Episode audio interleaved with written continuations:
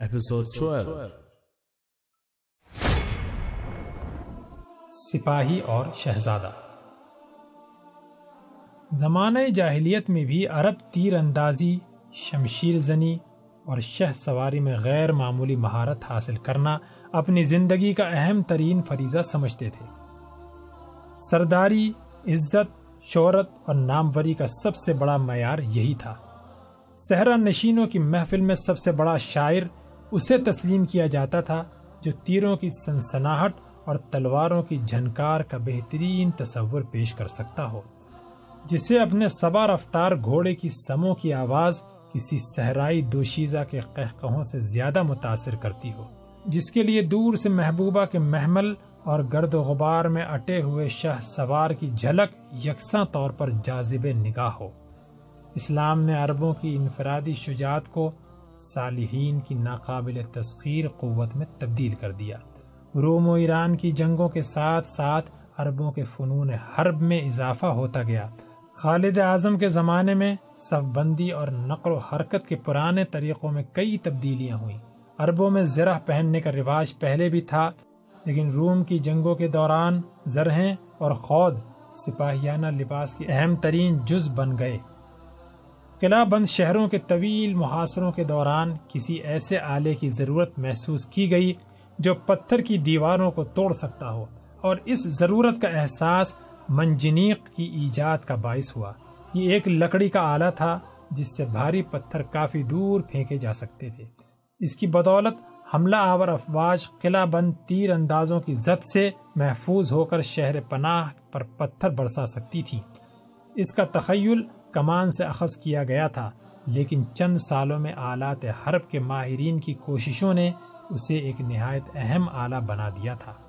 قلعہ بند شہروں کی تسخیر کے لیے دوسری چیزیں جسے عربوں نے بہت زیادہ رواج دیا، دبابہ تھی۔ یہ لکڑی کا ایک چھوٹا سا قلعہ تھا جس کے نیچے پہیے لگائے جاتے تھے۔ چند سپاہی لکڑی کے تختوں کی آڑ میں بیٹھ جاتے اور چند اسے ڈھکیل کر شہر کی فصیل کے ساتھ لگا دیتے پیادہ سپاہی اس کی پناہ میں آگے بڑھتے اور اس سے سیڑھی کا کام لے کر فصیل پر چڑھ جاتے۔ کھلے میدان میں پیادہ فوج کی طرح عرب سوار بھی ابتدا میں تلوار کو نیزے پر ترجیح دینے کے عادی تھے، لیکن آہن پوش سپاہیوں کے مقابلے میں انہوں نے نیزے کی اہمیت کو زیادہ محسوس کیا اور چند سالوں میں عرب کے طول و عرض میں تیر اندازی اور تیغ زنی کی طرح نیزہ بازی کا رواج بھی عام ہو گیا۔ شام کے مسلمان روم کے قربت کی وجہ سے زیادہ متاثر تھے اور یہاں نیزہ بازی کو آہستہ آہستہ تیغ زنی پر ترجیح دی جانے لگی۔ عرب کے گھوڑے اور سوار دنیا بھر میں مشہور تھے۔ اس لیے دوسرے فنون کی طرح نیزہ بازی میں بھی وہ ہمسایہ ممالک پر سبقت لے گئے۔ دمشق کے باہر ایک کھلے میدان میں قریباً ہر روز نیزہ بازی کی مشق کی جاتی تھی۔ نیزہ بازی میں یونان کے قدیم رواج مقبولیت حاصل کر رہا تھا۔ ہمت آزمائی کرنے والے زیرا پوش شہ سوار کچھ فاصلے پر ایک دوسرے کے سامنے کھڑے ہو جاتے۔ خطرے سے بچنے کے لیے زرا خود اور چار آئینے کے استعمال کے باوجود اصلی نیزوں کے علاوہ ایسے نیزے استعمال کیے جاتے جن کے پھل لوہے کے نہ ہوں اور اگلا سرا تیز ہونے کے بجائے کند ہو۔ سالس درمیان میں جھنڈی لے کر کھڑا ہو جاتا اور اس کے اشارے پر یہ سوار گھوڑوں کو پوری رفتار سے دوڑاتے ہوئے ایک دوسرے پر حملہ آور ہوتے۔ جو سوار اپنے مد مقابل کی زد سے بچ کر اسے ضرب لگانے میں کامیاب ہوتا، وہ بازی جیت جاتا۔ مات کھانے والا سوار کند نیزے کے دباؤ کی وجہ سے اپنا توازن کھو کر گھوڑے سے گر پڑتا اور تماشائیوں کے لیے سامان تزہیق بن جاتا۔ اس سال حسب معمول فنون حرب کی نمائش میں حصہ لینے کے لیے بہت سے لوگ دور دور سے آئے تھے۔ ایک وسیع میدان کے چاروں طرف تماشائیوں کا ہجوم تھا۔ ولید بن عبد الملک ایک کرسی پر رونق افروز تھا۔ اس کے دائیں بائیں دربار خلافت کے بڑے بڑے عہدیدار بیٹھے تھے۔ دوسری طرف تماشائیوں کے قطار کے آگے سلیمان بن عبد الملک اپنے چند عقیدت مندوں کے درمیان بیٹھا تھا۔ نمائش شروع ہوئی۔ اسلحہ جات کے ماہرین نے منجنیق اور دبابوں کی جدید نمونے پیش کر کے انعامات حاصل کیے۔ تیر اندازوں اور شمشیر زنی کے ماہرین نے اپنے اپنے کمالات دکھائے اور تماشائیوں سے داد و تحسین حاصل کی۔ سلیمان کے تین ساتھی تیر اندازی کے مقابلے میں شریک ہوئے اور ان میں سے ایک دوسرے درجے کا بہترین تیر انداز مانا گیا۔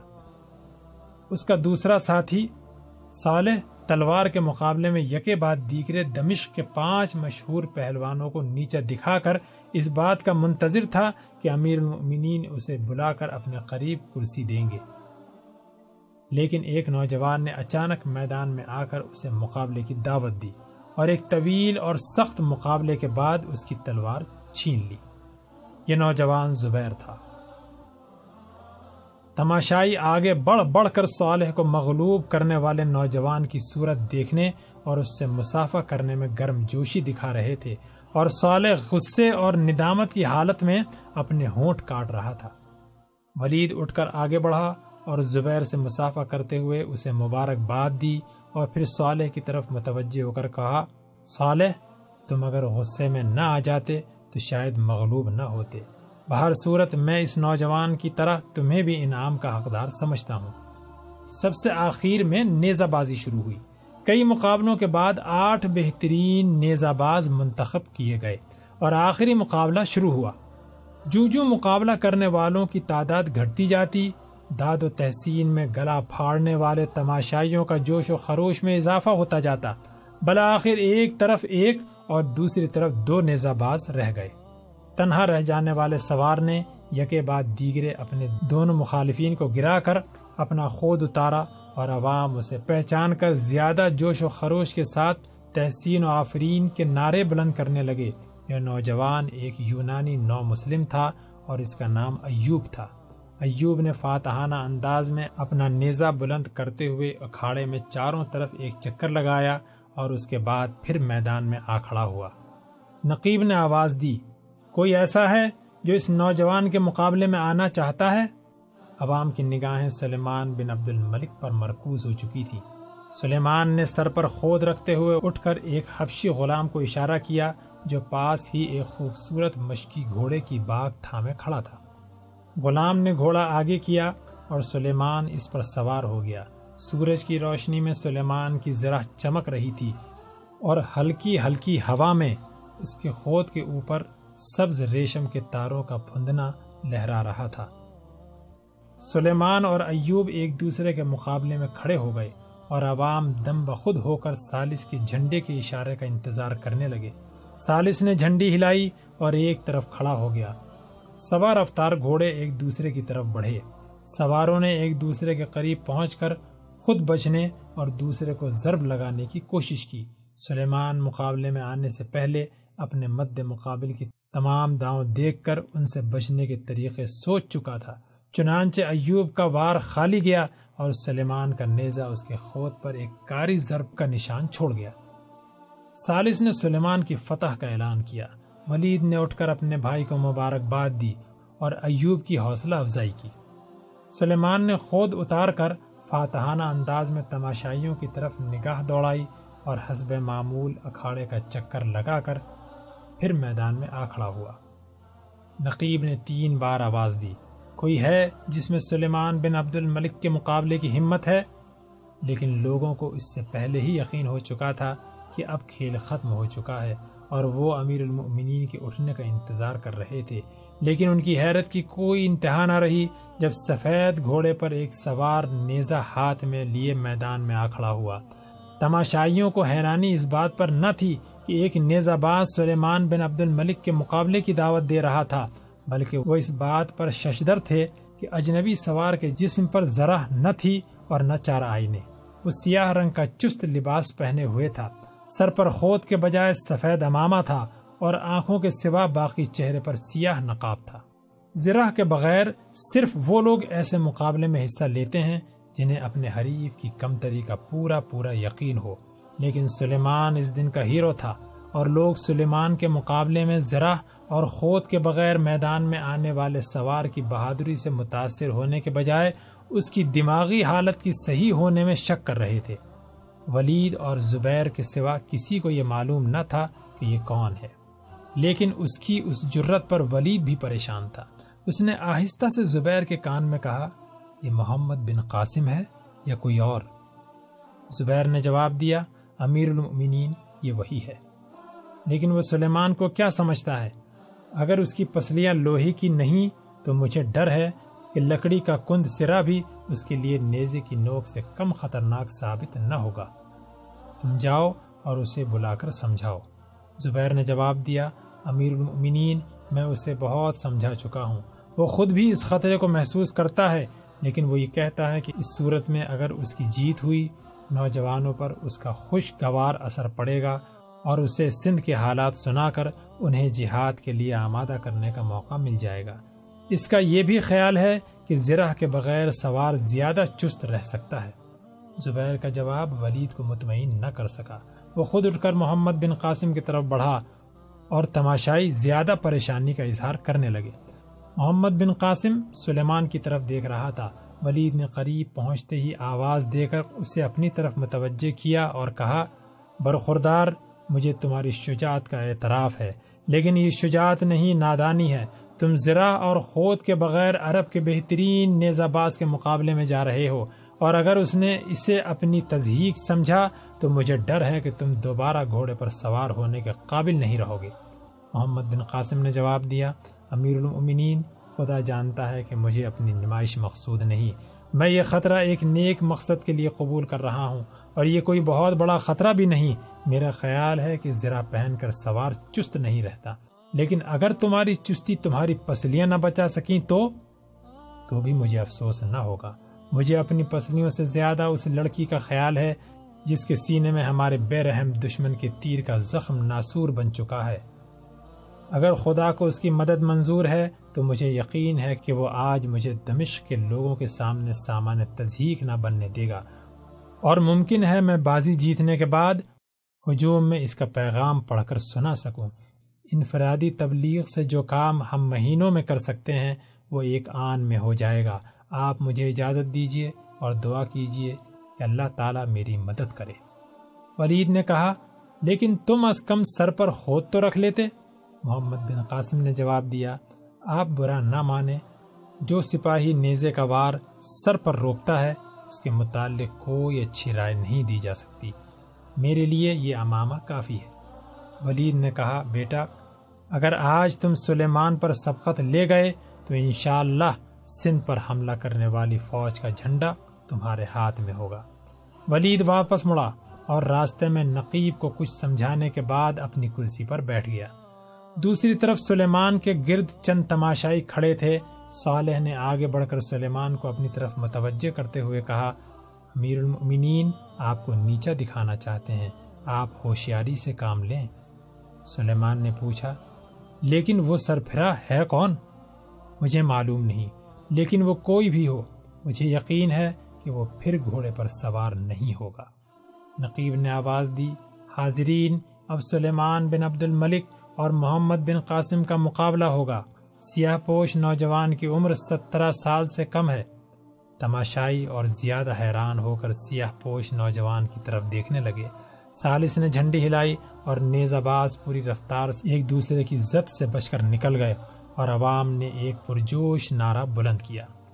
کمسن اور نوجوان دیر تک محمد بن قاسم کے لیے تحسین کے نعرے بلند کرتے رہے اور عمر رسیدہ لوگ یہ کہہ رہے تھے، یہ لڑکا بلا کا چست ہے۔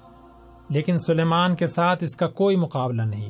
پہلی مرتبہ سلیمان نے جان بوجھ کر اس کی رعایت کی ہے، لیکن دوسری دفعہ اگر وہ بچ گیا تو یہ ایک معجزہ ہوگا۔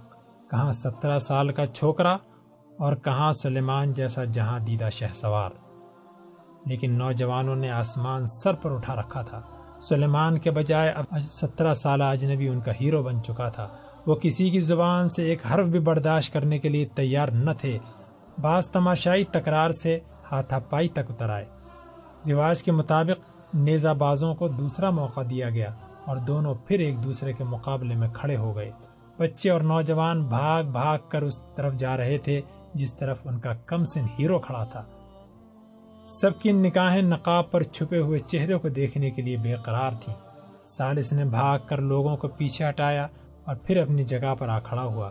جھنڈی کے اشارے کے بعد تماشائیوں کو پھر ایک بار میدان میں گرد اڑتی نظر آئی۔ تھوڑی دیر کے لیے پھر ایک بار سکوت چھا گیا۔ محمد بن قاسم پھر اچانک ایک طرف جھک کر سلیمان کے نیزے کی ضرب سے بچ گیا۔ سلیمان نے بھی بائیں طرف جھک کر اپنے مد مقابل کے وار سے بچنے کی کوشش کی۔ لیکن اس سے کہیں زیادہ پھرتی کے ساتھ محمد بن قاسم نے اپنے نیزے کا رخ بدل دیا اور اس کے دائیں پسلی میں ضرب لگا کر اسے اور زیادہ بائیں طرف ڈھکیل دیا۔ سلیمان لڑکھا کر نیچے گرنے کے بعد فوراً اٹھ کھڑا ہوا اور پسلی پر ہاتھ رکھ کر انتہائی بے چارگی کی حالت میں ادھر ادھر دیکھنے لگا۔ چاروں طرف سے فلک شگاف ناروں کی صدا آ رہی تھی۔ محمد بن قاسم نے تھوڑی دور جا کر اپنے گھوڑے کی باغ موڑ لی۔ اور سلیمان کے قریب آ کر نیچے اترتے ہوئے مسافہ کے لیے اس کی طرف ہاتھ بڑھایا۔ لیکن سلیمان مسافہ کرنے کے بجائے منہ پھیر کر تیزی سے قدم اٹھاتا ہوا ایک طرف نکل گیا۔ آن کی آن میں تماشائی ہزاروں کی تعداد میں محمد بن قاسم کے گرد جمع ہو گئے۔ یونانی شہ سوار ایوب نے آگے بڑھ کر محمد بن قاسم کے ہاتھ سے گھوڑے کی باغ پکڑ لی اور کہا، میں آپ کو مبارکباد دیتا ہوں۔ اب اگر کوئی مجبوری نہ ہو تو آپ چہرے سے نقاب اتار دیجیے، ہم سب کی نگاہیں آپ کی صورت دیکھنے کے لیے بے قرار ہیں۔ محمد بن قاسم نے نقاب اتار ڈالا۔ کمسن شہ سوار کا چہرہ لوگوں کی توقع سے کہیں زیادہ متین اور سنجیدہ تھا۔ اس کی خوبصورت سیاہ آنکھوں سے شوخی کے بجائے معصومیت ٹپکتی تھی۔ لوگوں کے ناروں اور پر اشتیاق نگاہوں کے جواب میں اس کا سکون یہ ظاہر کر رہا تھا کہ اسے بڑی سے بڑی فتح بھی متاثر نہیں کر سکتی۔ جو نوجوان اسے کندھوں پر اٹھا کر دمشق کی گلیوں میں اس کا شاندار جلوس نکالنے کے ارادے سے بڑھے تھے، دم بخود ہو کر اس کی طرف دیکھ رہے تھے۔ ایوب نے اپنے ایک عرب دوست سے کہا، میں سچ کہتا ہوں کہ میں نے یونان کے مجسموں میں بھی کوئی صورت بیک وقت اس قدر خوبصورت، معصوم، سادہ اور باروب نہیں دیکھی۔ ایک عرب نے پوچھا، آپ کہاں سے آئے ہیں؟ محمد بن قاسم نے جواب دیا بسرا سے۔ اس پر کئی لوگ یہ اصرار کرنے لگے کہ آپ ہمارے ہاں ٹھہریے۔ محمد بن قاسم نے سب کا شکریہ ادا کرتے ہوئے کہا، میں دمشق کے لوگوں کے پاس ایک ضروری پیغام لے کر آیا ہوں اور مجھے جلد واپس جانا ہے۔ اگر آپ سب خاموشی سے میرا پیغام سن لیں تو یہ مجھ پر بڑی عنایت ہوگی۔ لوگ اب بہت زیادہ تعداد میں محمد بن قاسم کے گرد جمع ہو رہے تھے۔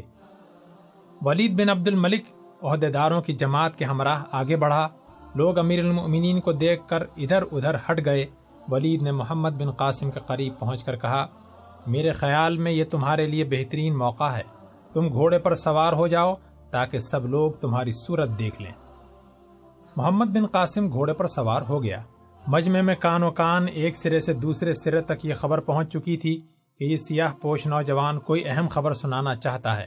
اور وہ لوگ جو اگلی قطاروں میں تھے، یکے بعد دیگرے زمین پر بیٹھ رہے تھے۔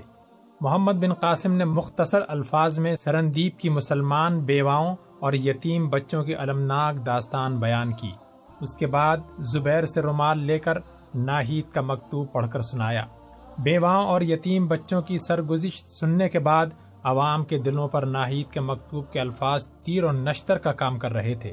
مکتوب سنانے کے بعد محمد بن قاسم نے رومال زبیر کو واپس کرتے ہوئے بلند آواز میں کہا، فدایان اسلام! میں تم میں سے اکثر کی آنکھوں میں آنسو دیکھ رہا ہوں۔ لیکن یاد رکھو، ستم رسیدہ انسانیت کا دامن پر ظلم کی سیاہی کے دھبے آنسو سے نہیں، خون سے دھوئے جاتے ہیں۔ جبر و استداد کی جو آگ سندھ کے وسیع ملک میں سلگ رہی ہے، ہم نے دور سے اس کی ہلکی سی آنچ محسوس کی ہے۔ اور وہ اس لیے کہ ہمارے چند بھائی، چند مائیں اور چند بہنیں اس آتش قدا میں جل رہی ہیں۔ لیکن ہمیں ان لاکھوں بے قصوں کا حال معلوم نہیں۔ جو مدت سے سندھ کی استبدادی نظام کی زنجیروں میں جکڑے ہوئے ہیں۔ یہ تیر جو ایک مسلمان لڑکی کے جسم میں پیوست ہوا، ان لاکھوں تیروں میں سے ایک تھا جن کی مشق سندھ کے مغرور و جابر حکمران اپنی بے کس رعایا کے سینوں پر کرتا ہے۔ آج سندھ میں اگر ہماری بہنیں اور بھائی قید خانے کی تاریخ کوٹری میں مجاہدین اسلام کے گھوڑوں کی ٹاپ سننے کے منتظر ہیں، آج اگر وہ اللہ اکبر کے نعروں کا انتظار کر رہے ہیں جن میں اب بھی دیبل کے قلعے کے مضبوط دیوانوں پر زلزلہ تاری کر دینے کی قوت موجود ہے، تو مجھے یقین ہے کہ سندھ کے عوام جو برسوں سے ظلم و استبداد کی آگ میں جل رہے ہیں، افق مغرب کی رحمت کی ان گھٹاؤں کے منتظر ہیں جو آج سے کئی برس پہلے آتش قدع ایران کو ٹھنڈا کر چکی ہیں۔ ان کی مجروح سینوں میں سے یہ آواز نکل رہی ہے کہ اے کاش، وہ مجاہدین جنہوں نے اپنے خون سے باغ آدم میں مساوات، عدل انصاف اور امن کے پودے کی آبیاری کی ہے۔ سندھ کے حکمران کے ہاتھوں سے ظلم کی تلوار چھین لیں اور ان کے گھوڑے ان خاردار جھاڑیوں کو مسل ڈالیں، جن کے ساتھ انسانیت اور آزادی کا دامن الجھا ہوا ہے۔ مسلمانوں، یہ خبر ہمارے لیے بری بھی ہے اور اچھی بھی۔ بری اس لیے کہ ہمیں اپنے بھائیوں اور بہنوں کا حال سن کر دکھ ہوا اور اچھی اس لیے کہ حق و صداقت کی تلوار کے سامنے قیصر و کسرا کی طرح ایک اور مغرور سر اٹھا ہے۔ آؤ اسے بتا دیں کہ ہماری تلواریں کند نہیں ہوئیں۔ گزشتہ چند برسوں میں ہمارے اندرونی خلفشار نے ہمیں بہت نقصان پہنچایا ہے۔ وہ سلطنتیں جو ہمارے آبا و اجداد کے نام سے تھراتی تھیں، آج ہمارے خلاف اعلان جنگ کر رہی ہیں۔ ایک مظلوم لڑکی کا یہ خط اگر تمہاری رگوں میں حرارت پیدا نہ کر سکا، تو یاد رکھو، روئے زمین پر ہماری عظمت اور عروج کے دن گنے جا چکے ہیں۔ لیکن میں مایوس نہیں۔ میں تم سب میں سے کسی کے چہرے پر مایوسی نہیں دیکھتا۔ میں صرف یہ کہوں گا کہ ایک شجاع قوم غفلت کی نیند سو رہی ہے اور اس قوم کی ایک غیور بیٹی بلند آواز میں یہ کہہ رہی ہے کہ اے اسلام کے غیور بیٹوں، تم تو روئے زمین کے ہر بہو بیٹی کی عصمت کی حفاظت کے لیے پیدا ہوئے ہو اور آج تمہاری یہ حالت کہ تمہاری اپنی بہو بیٹیوں کو پاب زنجیر برہمن آباد کے بازاروں میں کھینچا جا رہا ہے۔ عوام جذبات سے مغلوب ہو کر ولید بن عبد الملک کی طرف دیکھ رہے تھے۔ ایک معمر شخص نے آگے بڑھ کر کہا، اگر ہم سے پہلے یہ خبر امیر المؤمنین تک پہنچ چکی ہے، تو ہم حیران ہیں کہ انہوں نے ابھی تک سندھ کے خلاف اعلان جہاد کیوں نہیں کیا۔ ہجوم آتش فشاں پہاڑ کی طرح بھرا بیٹھا تھا۔ چاروں طرف جہاد جہاد کے فلک شگاف نعرے گونجنے لگے۔ محمد بن قاسم نے دونوں ہاتھ بلند کرتے ہوئے لوگوں کو خاموش کیا اور پھر اپنی تقریر شروع کی۔ میرے مخاطب وہ لوگ نہیں جو ایک ہنگامی جوش کے باعث چند نعرے لگا کر خاموش ہو جاتے ہیں۔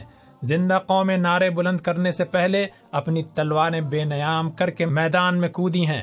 تم دمشق میں چند نعرے لگا کر ان نگاہوں کو تشفی نہیں کر سکتے جو یہاں سے ہزاروں میل دور تمہاری تلواروں کی چمک دیکھنے کے لیے بے قرار ہیں۔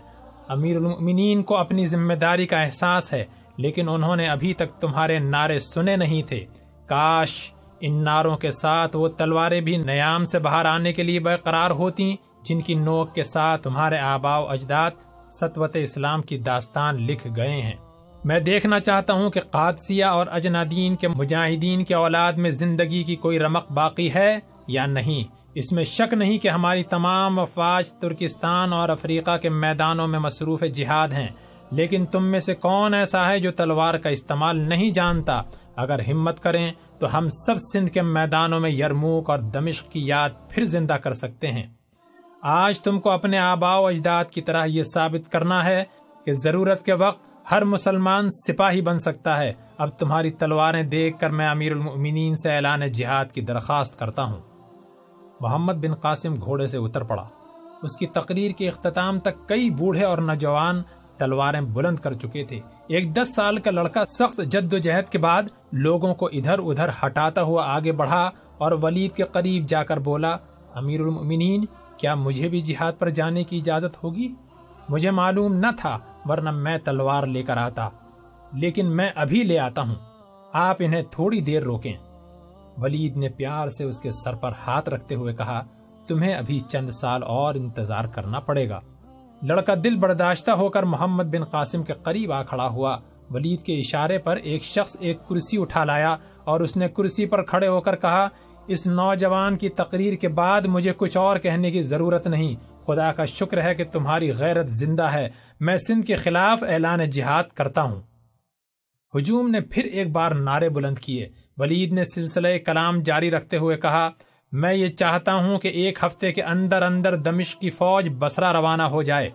وہاں اگر محمد بن قاسم جیسے چند اور نوجوان موجود ہیں، تو مجھے یقین ہے کہ کوفہ اور بسرا سے بھی سپاہیوں کی ایک اچھی خاصی تعداد جمع ہو جائے گی۔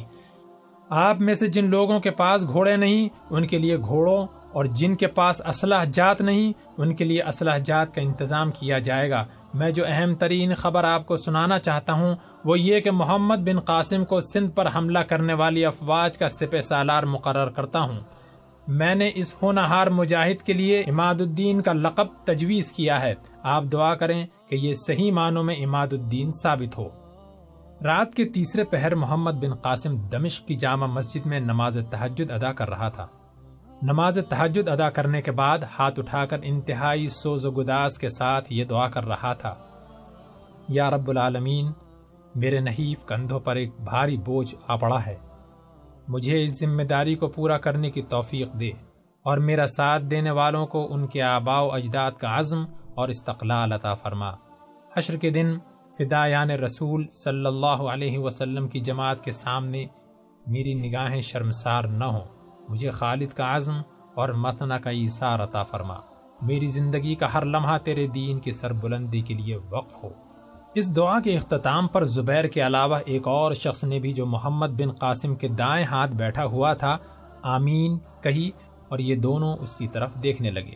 اس کے سادہ لباس اور نورانی صورت میں غیر معمولی جازبیت تھی۔ وہ کھسک کر محمد بن قاسم کے قریب ہو بیٹھا اور اس کی طرف محبت اور پیار سے دیکھتے ہوئے بولا۔ تم محمد بن قاسم ہو؟ جی ہاں اور آپ؟ میں عمر بن عبدالعزیز ہوں۔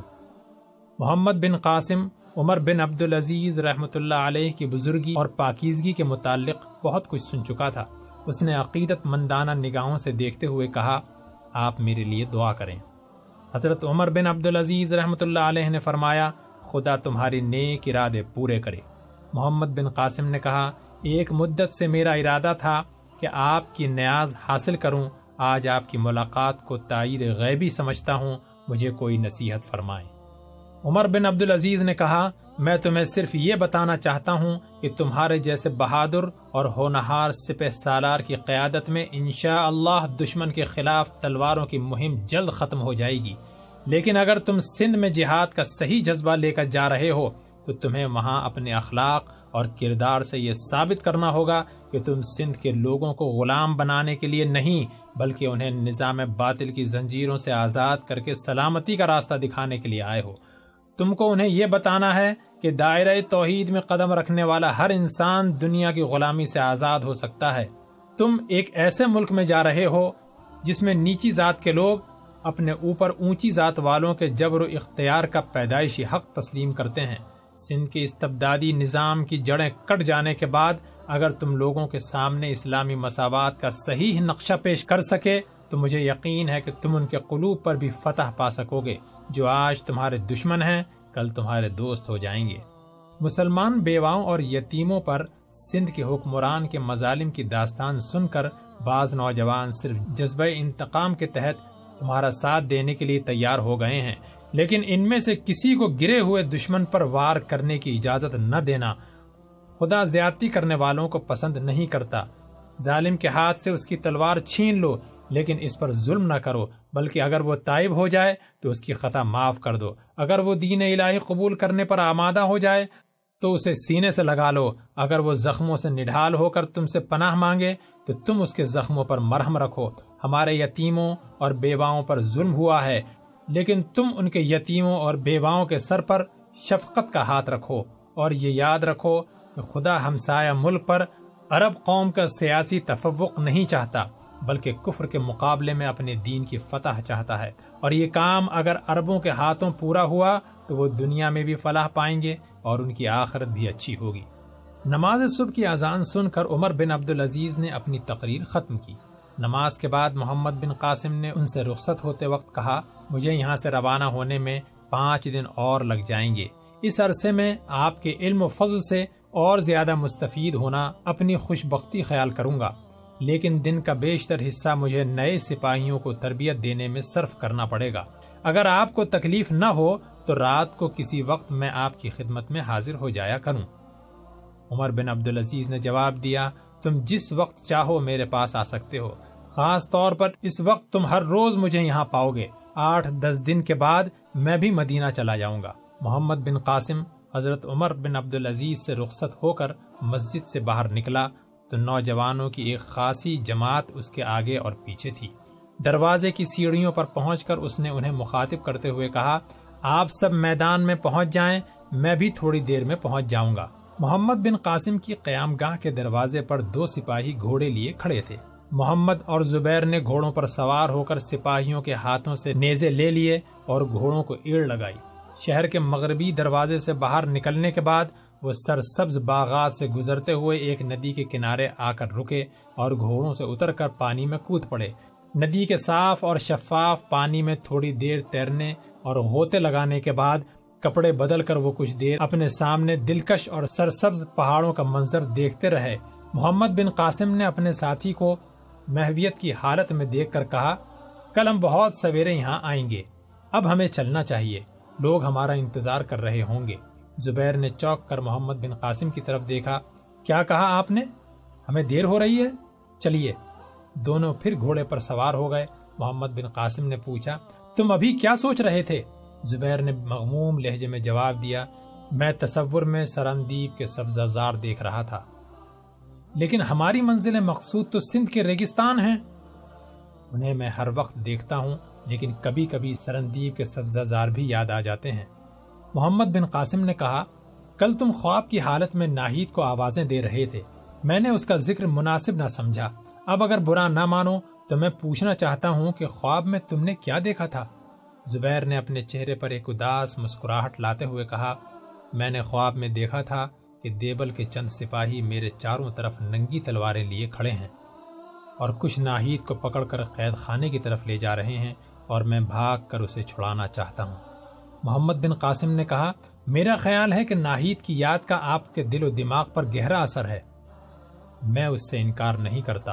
جن حالات میں ہم ایک دوسرے سے ملے اور بچھڑے ہیں، ان حالات میں شاید کوئی بھی اس بہادر اور غیور لڑکی کو اپنے دل میں جگہ دینے سے انکار نہ کرتا۔ ایک ہرن بھاگتا ہوا قریب سے گزر گیا۔ محمد بن قاسم نے نیزہ سنبھالتے ہوئے کہا اس کی پچھلی ٹانگ زخمی ہے۔ کسی اوچھے تیر انداز نے اس پر وار کیا ہے۔ آؤ اس کا تعقب کریں۔ زبیر اور محمد بن قاسم نے ہرن کے پیچھے گھوڑے سرپٹ چھوڑ دیے۔ زخمی ہرن زیادہ دیر نہ جا سکا اور محمد بن قاسم کے نیزے کی ایک ہی ضرب کے ساتھ نیچے گر پڑا۔ زبیر نے گھوڑے سے اتر کر اسے ذبح کیا اور پچھلی ران سے تیر نکالتے ہوئے کہا، اگر ہم اسے نہ دیکھتے تو یہ کسی جھاڑی میں بری طرح جان دے دیتا۔ چند سوار درختوں کی آڑ سے نمودار ہوئے اور محمد بن قاسم نے ان میں سے سلیمان کو پہچانتے ہوئے کہا، ارے، یہ تو ہمارے پرانے دوست ہیں۔ سلیمان نے قریب پہنچ کر اپنے گھوڑے کی باغ کھینچی اور کہا، یہ شکار ہمارا ہے۔ محمد بن قاسم نے جواب دیا، آپ لے سکتے ہیں۔ ہم نے اسے صرف ایک تکلیف دہ موت سے نجات دی ہے۔ اس کی ٹانگ زخمی تھی اور ہمارا خیال تھا کہ یہ جھاڑیوں میں چھپ جائے گا۔ صالح نے کہا، تم غلط کہتے ہو۔ تم نے گرتے ہوئے ہرن کو ذبح کیا ہے۔ محمد بن قاسم نے سنجیدگی سے جواب دیا، یہ صحیح ہے کہ ہرن گر پڑا تھا، لیکن میرے نیزے کی ضرب سے۔ اور اگر تیر آپ نے چلایا تھا، تو آپ اس کی ٹانگ دیکھ سکتے ہیں۔ صالح نے غضبناک ہو کر تلوار نکال لی، لیکن سلیمان نے سختی سے کہا، تم ان دونوں کے جوہر دیکھ چکے ہو۔ تمہیں اپنے تیر اندازی کے متعلق غلط فہمی تھی، آج وہ بھی رفع ہو گئی۔ یہ کہہ کر وہ محمد بن قاسم سے مخاطب ہوا۔ میرا یہ دوست جس قدر جوشیلا ہے، اسی قدر کم عقل ہے۔ آپ کو ضرورت ہو تو آپ یہ شکار لے جا سکتے ہیں۔ محمد بن قاسم نے جواب دیا، نہیں، شکریہ۔ اگر مجھے ضرورت ہوتی تو میں خود شکار کر لیتا۔ یہ کہہ کر اس نے زبیر کی طرف اشارہ کیا اور دونوں نے باغیں موڑ کر اپنے گھوڑے سر پر چھوڑ دیے۔ محمد بن قاسم۔ پیشکش، Rahbar T V. T V T V T V